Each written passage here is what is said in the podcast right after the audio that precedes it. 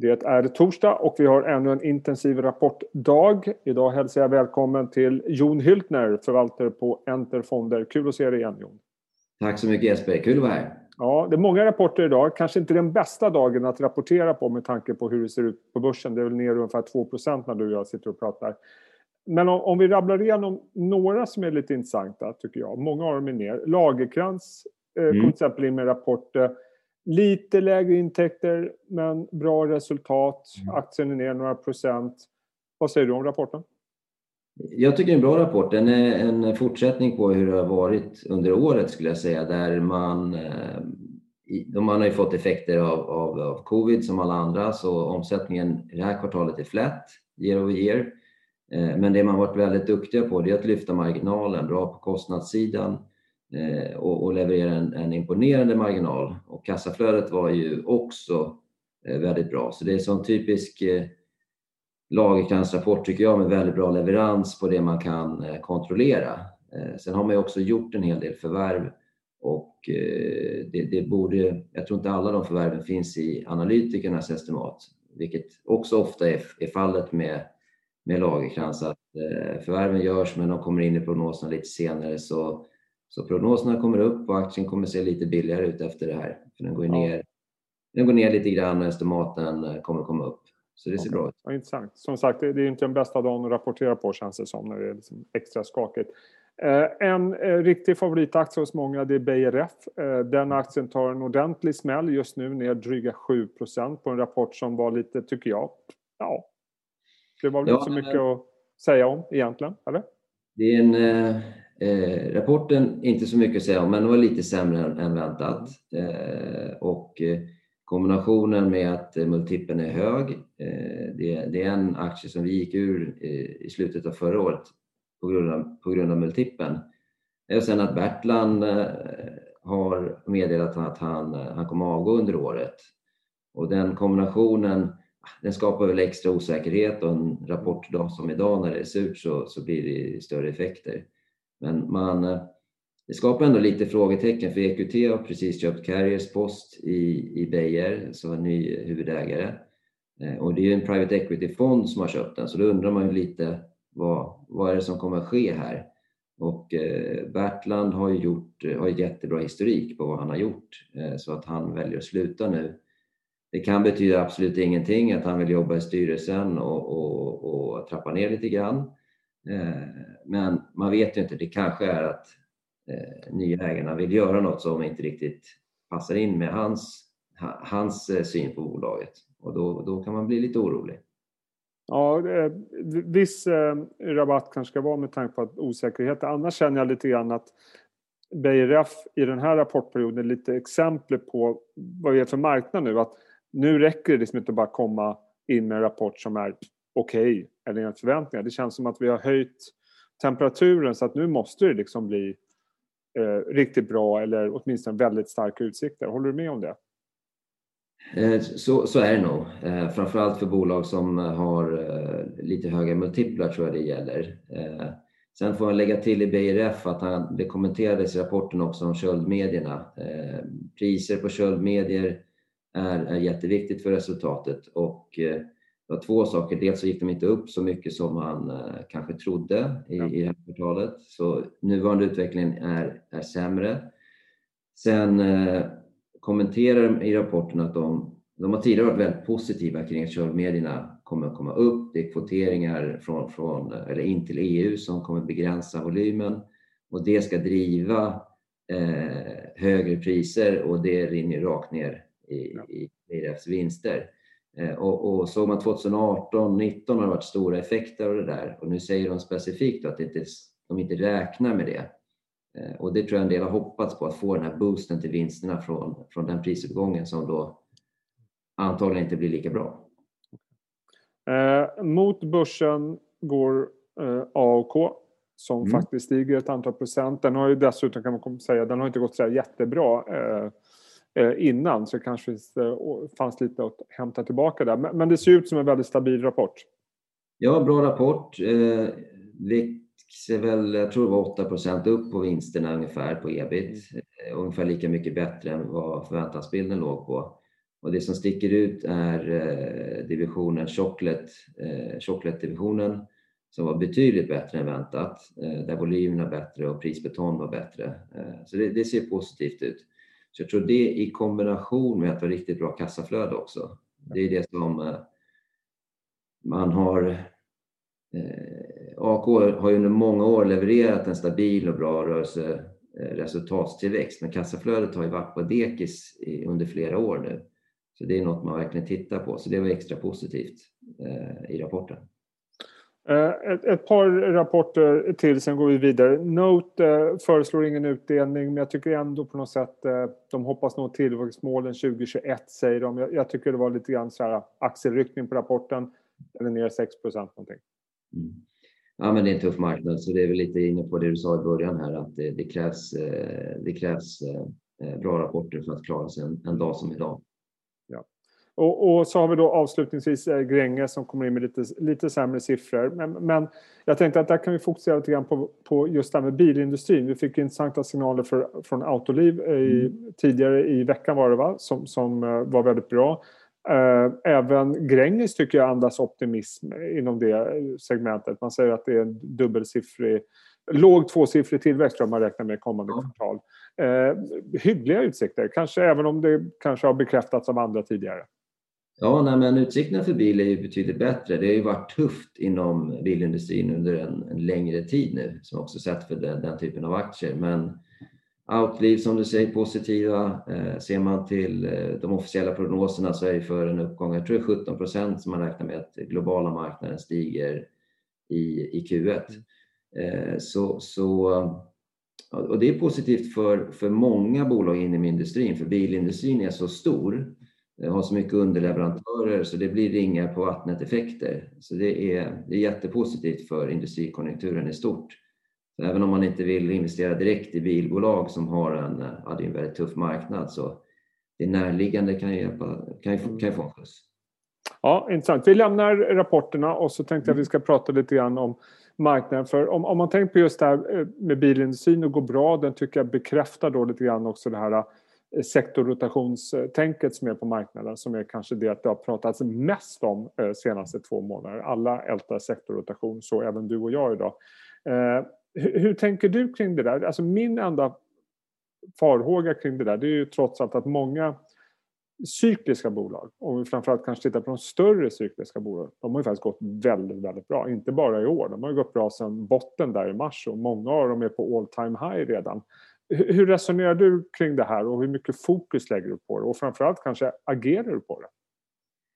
Ja, det finns ju olika approacher man kan ta på det hela. Eh, eh, en del har ju en, en lite mer top-down approach när man eh, väljer ut sina aktier och, och lägger in bolagen i buckets som lågvärderade bucketsen ska ha x procent och tror man då att det är en en uppgång för cykliska bolag eller generellt att det, det kommer bli en, eh, en, rotation mot value så försöker man hitta sina aktier där. Riktigt så jobbar inte jag. Eh, jag jobbar uteslutande med ett investerarbolag bolag som jag tror på på lång sikt. Så hela, hela fonden är fylld med de bolag vi tror på på 3 till 5 års sikt eh, åtminstone. Men sen har jag ju en, vad ska jag säga, en aktiespecifik tilt på när jag väljer ut vilka bolag som ändå får gå in i fonden och då vill jag att Vinstmomentum ska, och, och revideringstrend på estimaten ska vara positiv i närtid plus att värderingen ska vara så attraktiv som möjligt. Och, och för min del så kommer det in den vägen och, och när jag på mina bolag så tittar ofta på multiplarna mot sitt egna historiska snitt och eh, mot börsen i snitt. Och många av de här kvalitetsbolagen som jag gillar med, med hög tillväxtpotential har ju gått och blivit ganska mycket dyrare under 2020. Så, så det jag letar efter är ju de bolagen som fyller upp de kriterierna men som, som har lite lägre multiplar. För jag är lite orolig för nivån på, på vissa håll och kanter. Så, så, att även om din strategi bygger på att hitta bra case, eh, mycket utifrån vinsten på 3-5 års sikt, så är det liksom helt omöjligt att blunda för ja. att, att den här typen av rörelser på, på börsen och i och med att du kanske letar då lägre värderingar så blir det per automatik att du följer med en eventuell sektorrotation. Kan man säga så? Ja men precis, väldigt väl beskrivet faktiskt. Så, så bakvägen så, så har det ja. tänket en viss bäring på, på vad vi investerar i också. Eh, det man landar i är att ofta får man tulla på någonting så det blir eh, de bolagen som inte har fått de här multiplarna. Mm. Det är ju alltid av en anledning nästan till. Så då, då måste man göra jobbet och bedöma men är det ett bolag som går från att ha varit lite halvdassig kvalitet till att förändras och bli till ett kvalitetsbolag, då, då kan det vara värt det. Då kan man ju också få en väldigt bra resa i, i de matcherna. Okay. Eh, och under förra året så, så, var det ju mycket tillväxtaktier i fonden och eh, du fick dessutom nyligen en fantastiskt fin utmärkelse. Vad var det? Sverige, bästa Sverigefonden enligt fondmarknaden? Ja, av fondmarknaden. Ja, det är bara att lyfta på hatten. Ja, det var jättekul. Ja. Så, så, utifrån det, du har varit inne lite grann på det, men vad, vad, är din syn på marknaden just nu? Alltså jag, som jag sagt tidigare, jag får lite ont i magen när jag ser de här äh, enormt snabba rörelserna. Nu pratas det mycket om de här blankade aktierna som, som mm. Stiger, men även mycket cykliska på all time high. Vi har haft eh, inflaterade priser i, i Tesla och bitcoin och det som alla redan känner till. Mm. Jag fick intrycket tidigare när du pratade om att det är svårt att hitta billiga aktier idag. Ja, nej, men jag tycker det finns eh, en del sektorer eh, är ju eh, lite överprissatta. Jag tycker också man ser vilka IPOer som kommer in. Det var mot slutet av förra året så kom det in ett gäng IPOer, en del från Norge, techbolag som man pratar bara EV sales multiplar eftersom det inte var någon, någon intjäning. Mm. Och det var enorm efterfrågan på dem. Och en del har gått jättebra också. Så det det där tycker jag är lite, lite oroväckande eh, för många av de här bolagen. Det är vinst som gäller om, om ganska många år eh, framöver. Eh, så, så det, ser, ja, men det, det, är något att vara vaksam på. Men sen är det ingen allmän eufori på marknaden för icke-gillade aktier är istället väldigt billiga. Så det är ändå inte en, det är inte en eh, allmän eufori på, på allt, vilket ändå är positivt. Eh, men sen har ju retailflödena verkar ju få en större och större betydelse eh, även för marknaden i, i Sverige. Och, och du har säkert pratat om det tidigare men, men det är ju en del blankade aktier som går enormt i, i USA när retail communities pratar ihop sig och driver jättestora volymer som tvingar ja, då de som har kortat aktierna täcka sig och så blir det en, en spiral med motorsrörelse, vilket inte riktigt... Så att du tycker fortfarande att den här euforin är mera riktad till specifika aktier och segment. Eh, är det så du tänker? Och att det fortfarande finns trots allt luckor där man hittar väldigt värdefulla aktier? Ja, och eh, jag tror jag läste, om jag kommer ihåg rätt nu, så var det statistik på flöden där eh, allmänna aktieflöden eh, faktiskt var negativa. Sen är det tech och gröna sektorer som har fått inflöd, ganska stora inflöden. Så, så det är inte så att aktieslaget som så mm. har, har fått en, en, enorm, enorma inflöden. Men man får, som man kanske säger varje år, stockpicking blir än viktigare. Just det. Eh, man måste hålla sig till, till, eh, till rätt aktier. Och eh, apropå stockpicking, Jon. Om man tittar på din portfölj idag jämfört med i, när vi pratades vid tidigare i höstas. Är det några aktier som har tillkommit? Eh, mot slutet av förra året så tog vi in Avencia och BTS som på temat Ja, BTS eh, tycker jag har en, har en fantastisk historik. Eh, det är ett utbildningsföretag. Men större delen av deras leverans är fysisk, som har fått otroligt mycket stryk under covid. Eh, där om Microsoft ska ha en strategiimplementering för en division, då kanske de har en, en offsite med, med eh, väldigt många personer fysiskt. All, all som försäljning försvann ju, men de var jätteduktiga på att ställa om och, och eh, digitalisera sin leverans, eh, vilket gjorde att de har fått en upptick i, i vinsterna mot slutet av året och eh, de har också inte sagt upp någon, några, någon personal utan de har behållit sina duktiga konsulter som, som är kvar, vilket jag tror kommer skapa en enorm lojalitet till bolaget och så är de starkare rustade när det vänder upp. Och sen ser vi när vi kommer ur den här pandemin så kommer antagligen fler och fler bolag behöva se över sin strategi för hur man, hur man arbetar. För det blir nog lite bestående förändringar i, i samhället och, och då kommer nog efterfrågan på deras tjänster vara jättehög.